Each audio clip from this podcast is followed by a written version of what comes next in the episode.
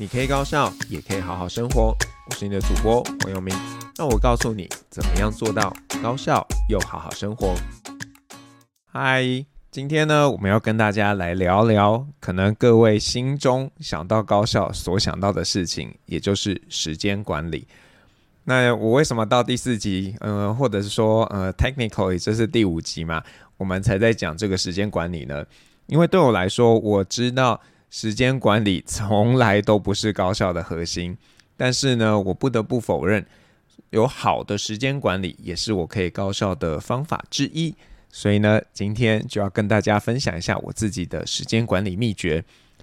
那我的第一个秘诀呢，是要善用所有的时间。那有些人呢，他只有坐在电脑前面的时候才会做事情，这其实是很可惜的。因为呢，就算你在一些不能全神贯注的时候，你还是可以做一些事情的哦。像我知道有些朋友啊，可能会利用通勤的时间听 podcast 啊，或者是追剧啊，或者是看书啊，这其实都算是某种善用时间的做法。可是呢，如果你想要再积极一点，你可以想想啊，自己工作上的一些事情，有没有哪些部分是可以利用这个比较琐碎的时间来做的？最好呢，是可以不需要那个全神贯注，然后又只要一点点时间就可以做的事情。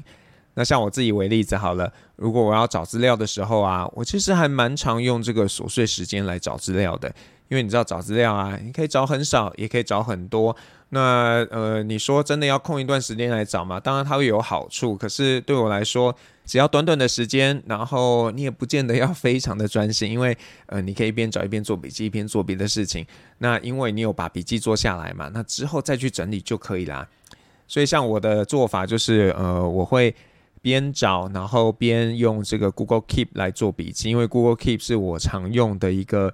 呃，类似一个随身备忘录的工具吧。那呃，像我找，通常是用网络来找资料嘛，所以我就把这个网址贴在里头，然后再加注星号。比方说，我觉得这个很重要，我就会加好几颗星。然后呢，会简单用一句话说，哎，这个大概在讲什么。那这样我下次再回过头的时候，就不需要整个重来了。我觉得这件事还蛮重要的，而且你看。我只要呃，我今天有个三五分钟，那我就可以搜寻一下资料。那这样的做法呃，不是没有缺点嘛？因为如果你总是用这个 Google 去检索你的单键呃这个关键字，那你每次都要从头啊。所以呢，大家可以稍微做一些这种呃 filter 这个过滤器的设定。比方说，你可以设定这个是呃一周内的新的东西，那你就知道哎，这些是这一个礼拜最新的，那你就可以去。呃，找到比较新的，那每次大概找一个礼拜的，然后或者是如果这个是一个很热门的关键词，每天找一天的，你就不需要花太多的时间，然后又可以随时是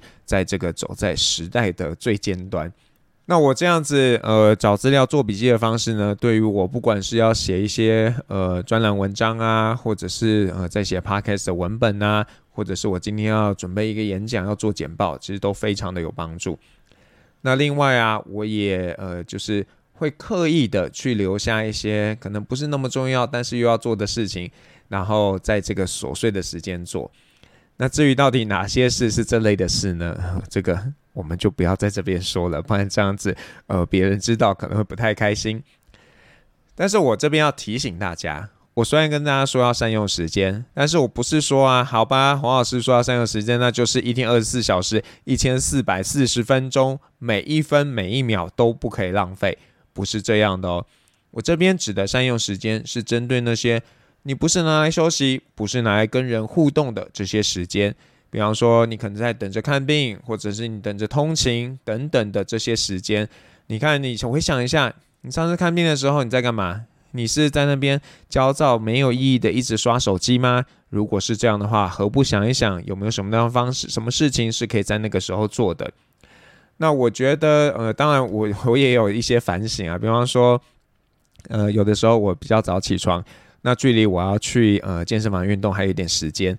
那我就会你说要工作吗？有时候觉得啊好懒惰，然后就不想工作，然后就会打开电视看一下韩剧。那我知道这个很像很没很不高效，可是利用这个简短时间，在我那个时候没有那个脑力跟动机想要去做正事的时候，然后我就放松休闲呢。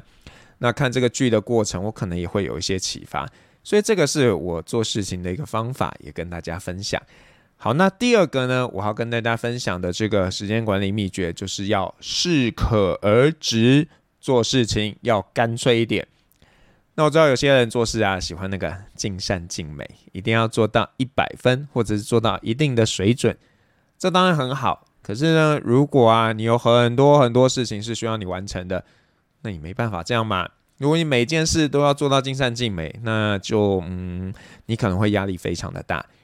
那我算是可能比较幸运，因为大学老师在多数的时候呢，我们到底一件事要做，然后要做到什么程度，嗯，基本上是有一些主控权啦。所以啊，我就不一定觉得说啊，我一定要为了老板的要求，然后做到什么样子才可以。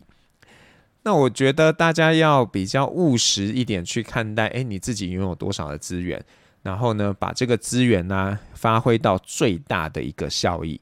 那我记得在大学的时候吧，我们有一个老师还蛮有趣的，他呢就是呃课程的分数结构，他就是列了洋洋洒洒一两页的东西，然后每个东西就说这个东西几分，这个东西几分，那他让大家呢可以自己去选择你要怎么样拼凑你的分数，就这里面可能有考试啊，有写报告啊，有各个大大小小奇奇怪怪的加加分活动。那我知道有些同学呢，他们喜欢挑那种就是分数占比比较渣的，因为他只要做几件事就可以达到他想要的分数。可对我来说啊，我其实会更看重，诶，到底这件事情是不是呃我比较容易得到分数的？因为我觉得可以轻松得到分数，积少成多，那对我来说是比较好的做法。我鼓励大家呢，也要有这样的体悟，就是你要知道呢，自己到底做什么事情是会对你带来比较大的一个效益。而不是说把一些呃其实一点都不重要的事情，把它做得非常非常的好，那其实别人根本就不一定会看到嘛。当然我这样说可能也不太好，因为有些人就是专注在这个小细节，他会看到，哎，你在这细节上面好像很努力，然后就会给你一些肯定。但是多数的时候其实不是这样的，我们还是要做那些。比较有效的事情，所以为什么像呃大家去很多地方，比如说你来参观辅仁大学，你就会发现哇，这个校门口最靠近校门口的那栋大楼里面的厕所都好新哦，然后呃正门那边好漂亮哦，呃当然中间跟后面也没有到很不漂亮啦，可是你就会明显感受到那个落差。那为什么要这样？因为多数人可能只会经过校门嘛，然后他看到哇，这个很棒，然后他就觉得哦，真的很棒。所以呢，大家在做事情的时候也要想想，做什么样的事情会让人家给予你比较多的肯定。当然不是说呃那些不会被肯定的事情就不要做。我觉得这个取决标准不是这样，而是如果很多事都是你该做的，那要做做资源分配的时候，我们还是应该先把那些。比较能够呃保底的东西要先做啦，就是呃这样的话你才不会落的就是什么都没做好嘛。那这边有一个观念要提醒大家，当你在做这样的一个选择，然后你觉得啊我就是呃这些事只能做到这样的一个程度，比方说做到八十分，然后你会觉得呃我这样我明明知道我可以做到一百分，可是我今天只做到八十分，我好有罪恶感哦。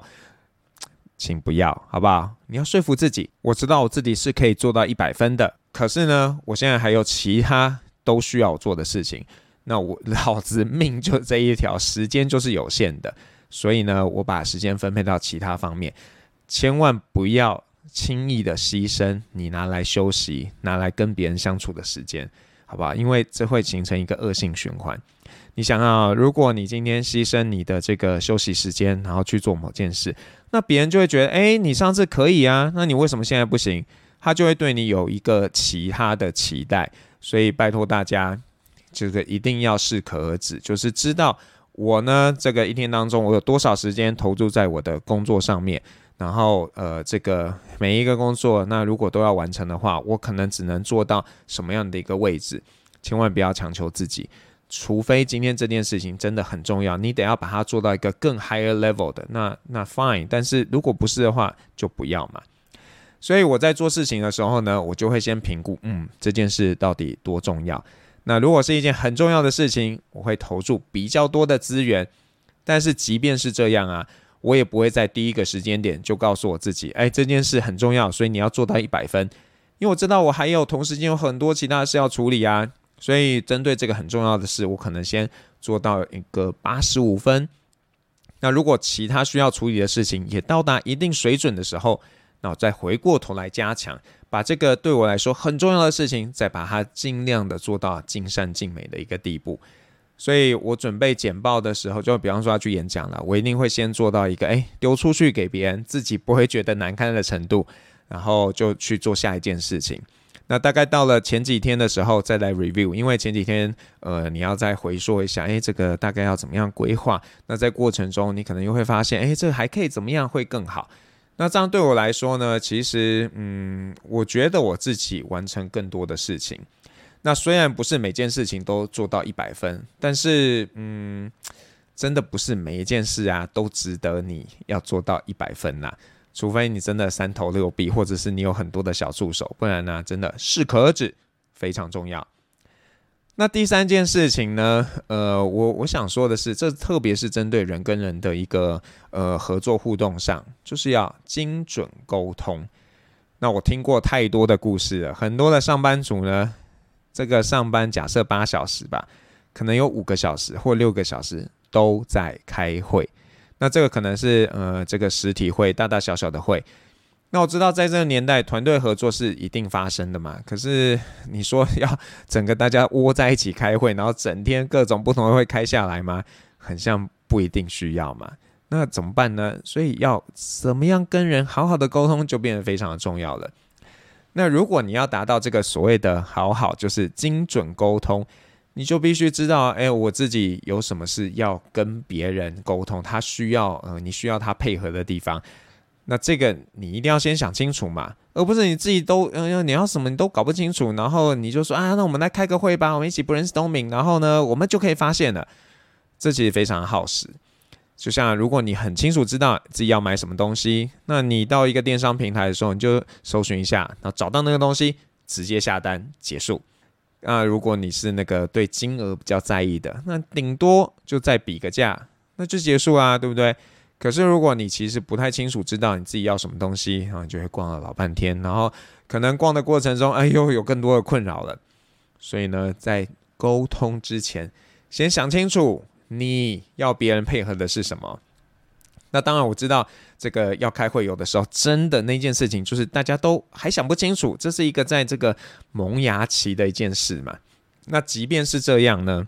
你还是可以事先做一点事情，比方说啊，你可以把你所有会考虑到的这些事情都放进去，然后甚至如果大家都愿意的话，就彼此都诶丢一些东西出来，然后。看是谁是那个苦主嘛，帮忙整理一下、会诊一下，就知道说哦，所以我们大家对于这件这个新的开发案呢，我们有哪些考虑？一个考虑是这个呃资金的部分，一个考虑是时间压力的部分，一个考虑是跟其他工程的排挤效应。